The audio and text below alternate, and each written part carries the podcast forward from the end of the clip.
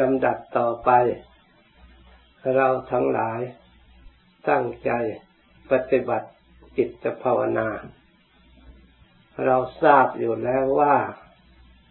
การภาวนาเป็นสิ่งที่สำคัญสำหรับเราทั้งหลายเราพูดต้องการความสุขและต้องการความเจริญการภาวนา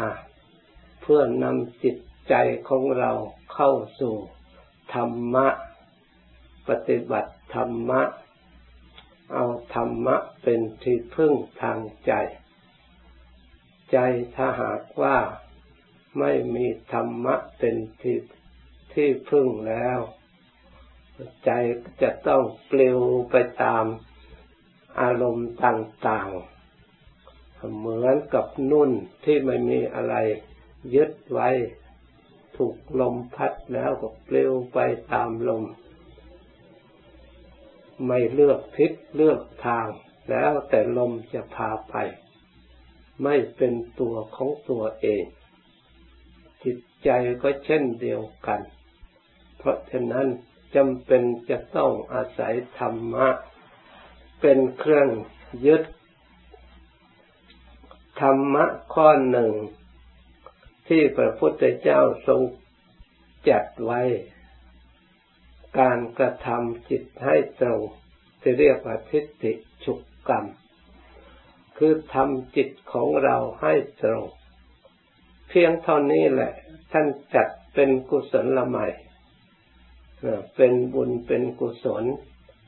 สำเร็จเป็นผลให้เกิดความสุขความเจริญการทำจิตของเราให้ตรงนั้นเอาอะไรเป็นหลักคือตรงต่อธรรมอันเป็นเหตุให้นำมาซึ่งความสงบและความสุขนั่นเองเรียกว่าตรงถ้าหากเราไม่ยึดหลักธรรมแล้วไม่ทราบว่าตรงไปที่ไหนชี้ไปที่ไหนมันก็ตรงไปทางนั้นคิดไปทางไหนมันก็ตรงไปทางนั้นคำว่าตรงนี้ต้องมีกฎเกณฑ์ในเป็นเครื่องหมายให้เว้นจากสิ่งที่ไม่ตรงสิ่งที่ลำเอียงที่เรียกว่าอคติสิ่งที่ทำให้จิตไม่ตรงนั้นมันมีอยู่เรียกว่าฉันทาคติมีอคติเพราะความรักเพราะความรักเนี่ยจะทำให้จิตใจของเราไม่ตรงได้มีอคติได้เกิดทุจริตด้วยกายด้วยวาจาเพราะรักเพราะนับถือกันเช่นรักตัวเรากลัวตายก็สามารถที่จะทำทุจริตทำอะไรต่างๆมีความโลภขึ้นมาอยากได้ขึ้นมากลัวอดกลัวอยากกลัวหิวโหยต่างๆนี่เพราะฉะนั้นความรักถ้าเราไม่ระลึกถึงธรรมแล้วอาจจะทำให้จิตของเรามีอคติลำเอียงไปในทางรักเขาชวนไปในทางที่ไม่ดีก็เพราะความรักความนับถือก็จำเป็นจะต้องทำตามกลัวเขาจะไม่รักกลัวเขาจะไม่ชอบกลัวเขาจะไม่นับถือเพราะฉะนั้นความรักนี่เป็นส่วนหนึ่งพระพุทธเจ้าให้เราทั้งหลายพิจารณาให้เกิดปัญญาขึ้นมาว่าความรักนี่มีทั้งคุณทั้งโทษถ้ารักไม่เป็นเกิดอคติขึ้นมาอาจจะทำทุจริตด้วยกายด้วยวาจาด้วยใจได้เพราะความรักความรักที่ประกอบไปด้วยปัญญารู้จักเหตุผลก็ทำให้เกิดประโยชน์ได้เช่นเดียวกันเพราะแต่ละอย่างละอย่างนั้นอยู่กับเรามีปัญญาและไม่มีปัญญาเท่านั้นเพราะฉะนั้นการอบรมภาวนาเพื่อให้จิตฉลาดจึงเป็นสิ่งที่สำคัญมากถึงแม้ว่ารักก็รักด้วยความฉลาดด้วยความดึงชักจูงคนที่รักนับถืออยากให้เขาได้ดีได้ประพฤติคุณงามความดีถ้าปัญญามันเห็นชอบแล้ว จะได้ดึงชักชวนกันไปในทางที่ดีเช่นรักลูกถ้าลูกเข้ามาประพฤติปฏิบัติสร้างคุณงามความดีก็สามารถคนที่นับถือการดึงเข้าวัดเข้าวาได้ไม่น้อยเหมือนกันนั่นถ้าดึงไปในทางดีก็มีประโยชน์เพราะฉะนั้นสิ่งที่สำคัญที่สุดที่ทำให้เราเกิดอคติเพราะความรักคนส่วนใหญ่ก็เพราะไม่ค่อยจะมีปัญญาในทางธรรมถ้าเราอบรมปัญญาในทางธรรมแล้วสิ่งที่รักเหล่านั้นก็รักด้วยจิตเมตตาด้วยจิตสงสารด้วยจิตปรารถนาจะให้เกิดความสุขทั้งตนและบุคคลผู้อื่นมีแนวโน้มไปในทางกุศลในทางความผ่องใสสะอาดบริสุทธิ์ตลอดถึงไปในทางที่สงบนี่เพราะฉะนั้นความรักอย่าคิดเห็นว่าเป็นส่วนดีในฝ่ายเดียวต้องดูจิตใจของเราแต่จิตใจเป็นอคติน้อมไปรักด้วยความหลงไม่ฉลาดแล้วจะดึงไปในทางที่เป็นอคติทำจิตของเราให้ตรงไม่ได้เรียกว่าทิฏฐุชุกกรรมไม่ได้นี่เป็นส่วนหนึ่งที่จะทำลายจิตของเราไม่ให้ตรงเที่ยงตรงอยู่ในธรรมความโกรธก็เป็นส่วนหนึ่งที่ทำที่ให้จิตของเราไม่ตั้งอยู่ในธรรมมั่นอยู่ในธรรมแน่วแน่และเที่ยงตรงอยู่ในธรรมเพราะความโกรธความโกรธเมื่อเกิดขึ้นแล้วย่อมเผดเผาดวงจิตใจของตนเองให้เศร้าหมองไม่ค่อยรู้จักไม่ขาดการไตร่ตรองพินิจพิจารณาให้ฟุ้งไปแรงด้วยอำนาจแห่งความโกรธเพราะฉะนั้นความโกรธนี้ก็เป็นภัยเป็นทุกข์เป็นภัยทำลายความเที่ยงตรงทำลายความการตั้งอยู่ในธรรมไม่ได้ทำให้เกิดอคติขึ้นมาความโกรธนี่เพราะไปรักส่วนหนึ่งไปชังส่วนหนึ่งนั่นเองเป็นคู่กับความรักถ้าไม่รักแล้วมันก็โกรธสิ่งที่เราไม่ชอบแล้วมันก็โกรธแต่รู้ว่าจะเป็นสิ่งที่เป็นปฏิปักษ์ต่อความชอบบางทีเขาพูดดีๆชวนดีหาว่าเขาเย้ยหยันแต่ว่าต่างๆว่าประชดว่าต่างๆแท้จริงเขาก็พูดดีถ้าใจของเราไม่พอใจถ้าเกิดความโกรธนะเห็นแต่เขายิ้มใส่ก็นึกว่าเขาเย้ยใส่ตัวเองโกรธขึ้นมาก็มีเรียกว่าอคติเพราะความโกรธแต่ถ้าหากว่าเราเป็นคนฉลาดมีปัญญาดีแล้วสิ่งเหล่านี้เราก็ใช้ได้เช่นเราโกรธให้ตัวเราเองอ่ะมันโง่มันขี้เกียจเอาตั้งใจพยายามเร่งความเพียรขึ้นมาทำไมเราจึงไม่ทันเขาทำไมเราจึงโง่กว่าเขาเขาทำได้ทำไมเราทำไม่ได้เขาพ้นทุกข์ได้ทำไมเราไม่พ้นทุกข์หรือเคยได้ความดีแล้วมันเสื่อมชามเสื่อมเราก็ใช้อำนาจอันนี้มาขู่เข็นตัวของเราเองไม่บาปท่านว่าได้ผลประโยชน์นะเพราะความเพียรเครื่องแผดเผากิเลสท่านว่าความโกรธเปรียบเหมือนไฟถ้าหากเราไม่รู้จักใช้ก็เผาตัวเองถ้าเรารู้จักใช้ก็เผาที่รกชัดทำลายสิ่งที่กีดขวางให้เราได้ความสุขความเจริญจากที่เรา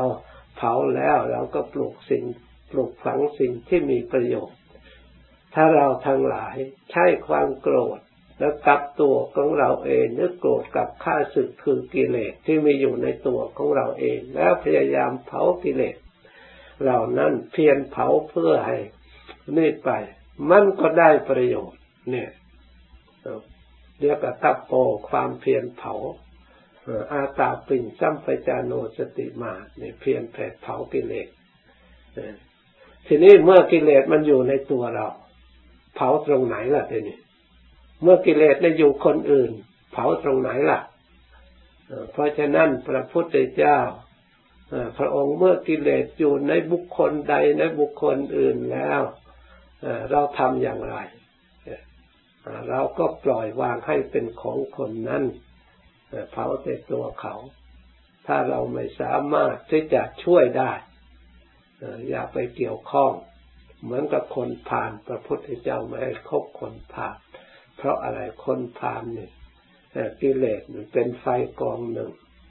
จะโกรธให้เราเมื่อไหร่ก็ได้ทำลายเราเมื่อใดก็ได้คนพาลนี่ไม่มีสัจจะไม่มีความจริงจะลบแหลกต่างๆเพราะฉะนั้นท่านจึงเราก็มาไม่ให้คบคนประเภทนั้นเราก็ไม่ใช่ว่าไปโกรธให้เขาแต่เราใช้พลังคือเราไม่คบคนผ่านและไม่คบธรรมที่ผ่านแม้สิ่งที่ไม่ดีที่มีอยู่ในตัวเราเราก็ไม่คบกับมันธรรมดาคนแล้วปรารถนาดีทุกคนแต่สิ่งที่ไม่ดีก็คือกิเลสที่เป็นธาตุไม่ดีเป็นธาตุที่ตรงกันข้ามกับกุศลคืออกุศลนั่นเองมีอยู่ในบุคคลผู้ใดแล้ว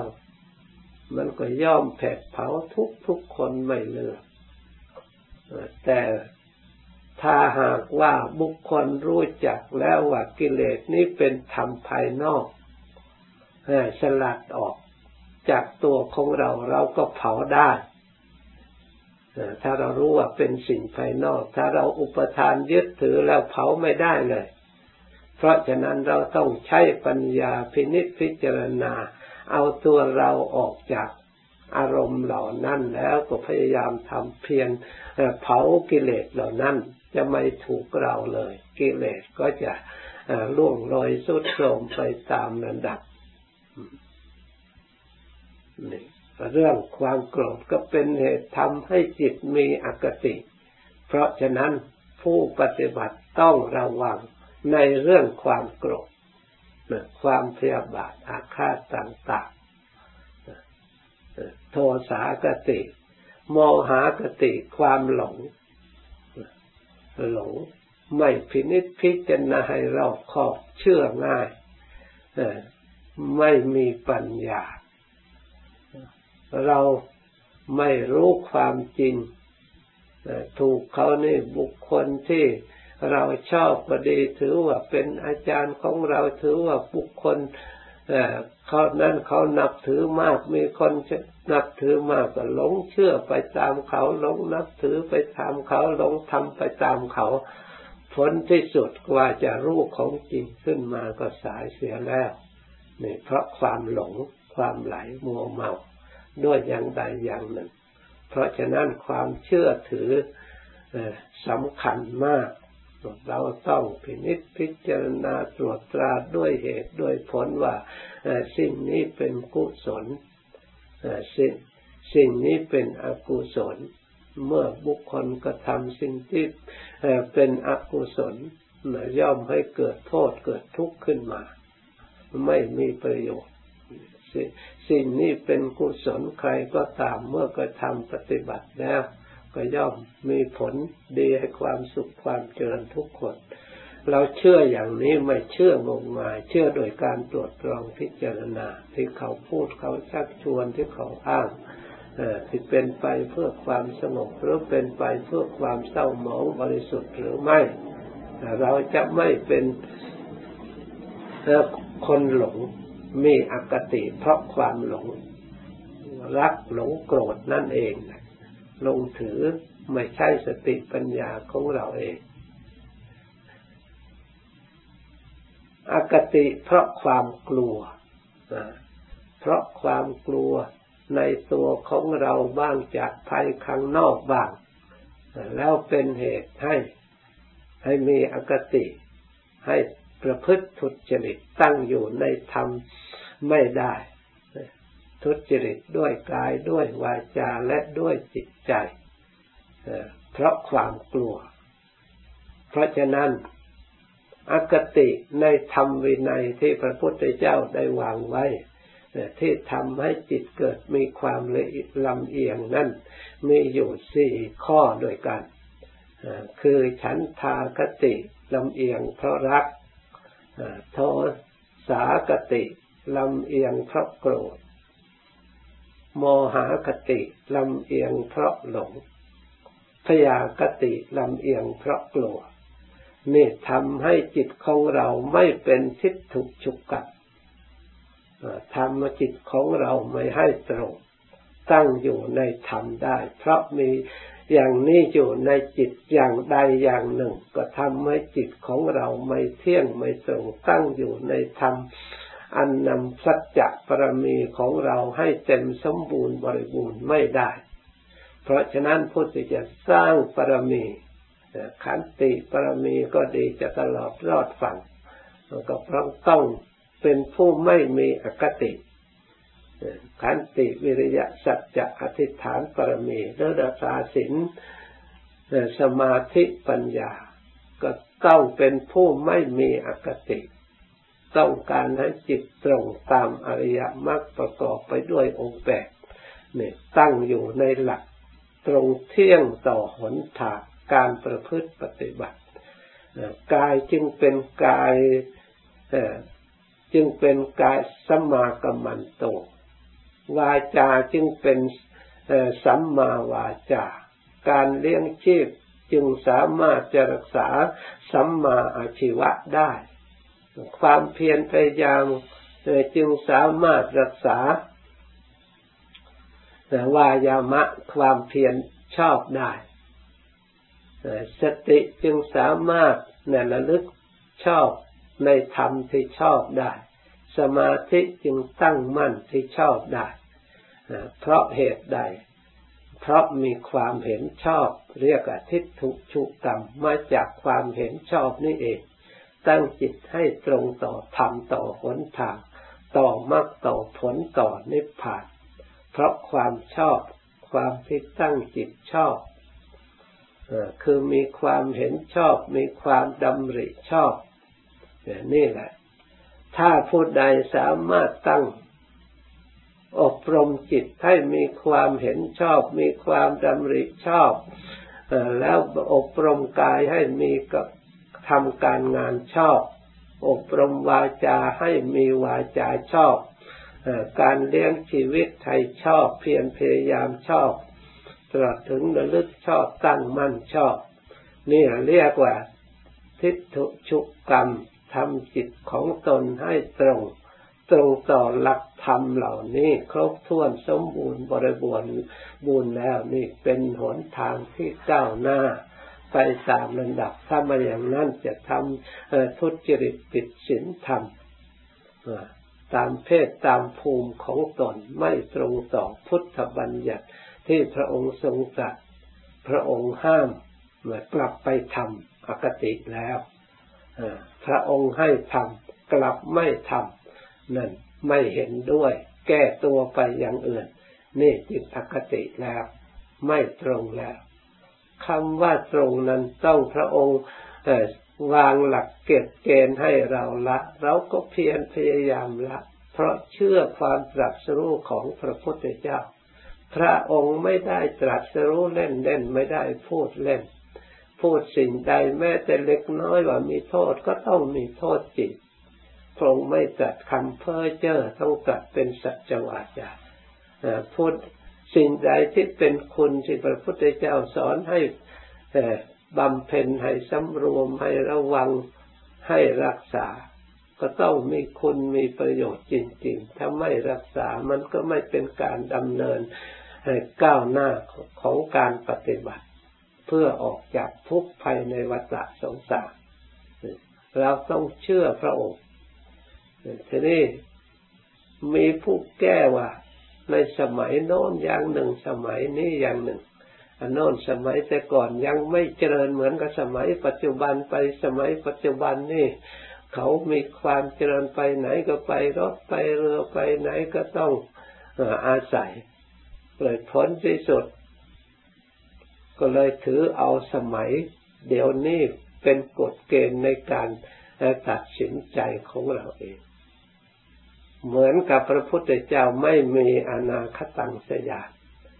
ถ้าเราเชื่อความตรัสรู้ขององค์สมเด็จพระสัมมาสัมพุท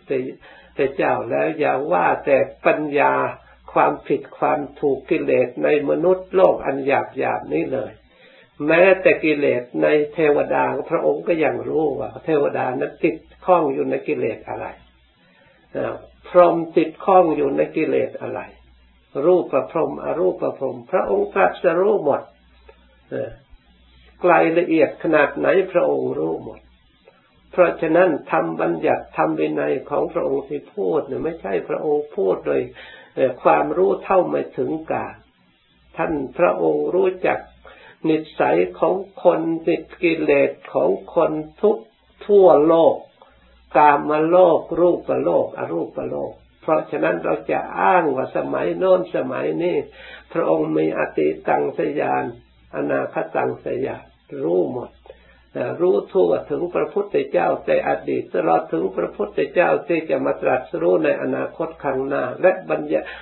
ธรรมบัญญัติและเครื่องตรัสรู้ที่พระพุทธเจ้าในจะรู้ในอนาคตข้างหน้าพระองค์ก็รู้หมด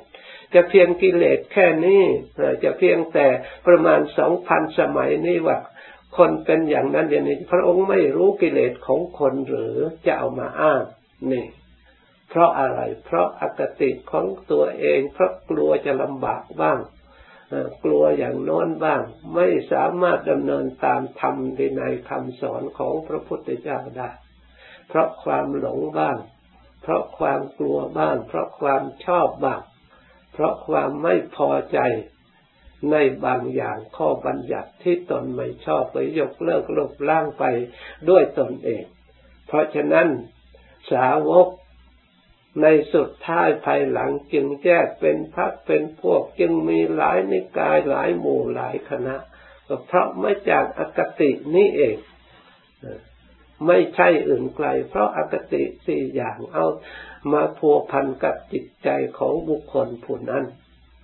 ไม่ยอมรับความจริงที่พระพุทธเจ้าพาดำเนินตามประพฤติปฏิบัติตามให้สมบูรณ์บริบูรณ์ถูกต้องเพราะพระองค์ทรงบัญญัติว่าถ้าผู้ใดใครก็ตามถ้าปฏิบัติทำให้สมบูรณ์บริบูรณ์ในอริยมรรคประกอบไปด้วยองค์แปดประการแล้วใครก็ตามคณะไหนก็ตามศาสนาไหนก็ตามเราย่อมพ้นจากทุกข์ด้วยกันทั้งนั้นย่อมสำเร็จอริยมรรคอริยผลด้วยกันทั้งนั้นเพราะอริยมรรคประกอบไปด้วยองค์แปดประการเนี่ยเป็นทางเดินของผู้ไม่มีข้าศึกที่จะพ้นจากข้าศึกเพราะฉะนั้นเราทั้งหลายนักปฏิบัติเราควรรับทราบเพื่อจะนำมาประกอบดูส่องดูจิตใจของเราว่าจิตใจของเราในปัจจุบันนี้ตั้งอยู่ในอคติอะไรเราปล่อยวางสิ่งเหล่าฉันทาคติได้แล้วหรือโทสาคติได้แล้วหรือโมหคติได้แล้วหรือพยาคติได้แล้วหรือได้บ้างไม่ได้บ้างหรือยังมากน้อยเท่าไรเหลือมากน้อยเท่าไรละได้แล้วเท่าไรอันนี้หน้าที่ของเราจะต้องสอดส่องดูถ้ายังมีอยู่ตราบใดแล้วจิตจะไม่สามารถจะดำเนินตามทางให้มั่นคงถูกตรงถูกต้องเพื่อยกระดับจิตให้สูงขึ้นตามระดับไปไม่ได้เพราะฉะนั้นเราทั้งหลายส่วนสอดส่องพิจารณาแล้วเราอยู่ในท่ามกลางไม่อยู่ในอคติเหล่านั้นเราอยู่ในธรรมพระพุทธเจ้าสอนอย่างไรเราก็ทำอย่างนั้นพระองค์สอนให้สงบให้ภาวนาเราก็ภาวนาตามที่พระองค์สอนจิตก็ค่อยอ่อนลงไปนี่จิตก็น้อมเข้าไปสู่พุทโธจิตก็น้อมเข้าไปสู่ธัมโมฝังจิตก็ค่อยอ่อนลงไปนี่จิตก็น้อมเข้าไปสู่พุทโธจิตก็น้อมเข้าไปสู่ธัมโมพุทโธกับธัมโมมันแยกกันไม่ออกนะเมื่อพระองค์ดับขันธ์เข้าประสู่ปรินิพพานแล้วก็มารวมอยู่ในธัมโมเพราะมันเป็นเพียงอารมณ์เท่านั้นเองในทางใจ จะได้เกิดเห็นปรากฏทางตาเหมือนพระองค์ยังมีชีวิตอยู่จะไม่ได้ปรากฏได้ก็ปรากฏทางใจถึงใดที่ผ่านมาทางใจล้วนเป็นธรรมอารมณ์ทั้งนั้นเพราะฉะนั้นพุทโธกับธัมโมจึงไม่ต่างกันเป็นอันเดียวกันระลึกพุทโธพุทโธก็แปลว่าเราระลึกธัมโมธัมโมในส่วนสังโฆนั้นก็ไม่ต่างอะไรกับพุทโธธัมโมสังโฆเพราะหมายถึงคุณสมบัติสุปฏิปันโนปฏิบัติดีถ้าจิตของเราระลึกพุทโธพุทโธด้วยดีมีความสงบด้วยดีสังโฆก็อยู่ตรงนั้นอีกเพราะฉะนั้นที่พึ่งทั้งสามอย่างนี่นะอยู่ในที่เราบริกรรมด้วยดีพุทโธพุทโธคอยรวมอย่าให้สิ่งใดสิ่งหนึ่งมาขัดขวางก็ย่อมสงบตั้งมั่นแน่วแน่ผ่องใสสะอาดได้เมื่อจิตมันตั้งหลักฐานมั่นคงแล้วเราจะยิบยกให้เกิดปัญญารู้แจ้งแทงตลอดในขันธ์ห้าในรูปในเวทนาสัญญาสังขารที่พระพุทธเจ้าว่าเป็นภาระอันหนักหรือขันธ์ทั้งหลายทุกข์จริงๆนี่เราก็จะได้กำหนดรู้ทุกข์ตามความเป็นจริงในขันธ์ห้าตามความเป็นจริงที่เรารับไม่ได้เพราะจิตใจของเราภูมิยังไม่กำลังยังไม่เพียงพอรับทุกข์ก็จะได้ความสุขความเจริญจากนี้ไปภาวนาต่อสมควรแก่เวลาและจึงได้พร้อมกัน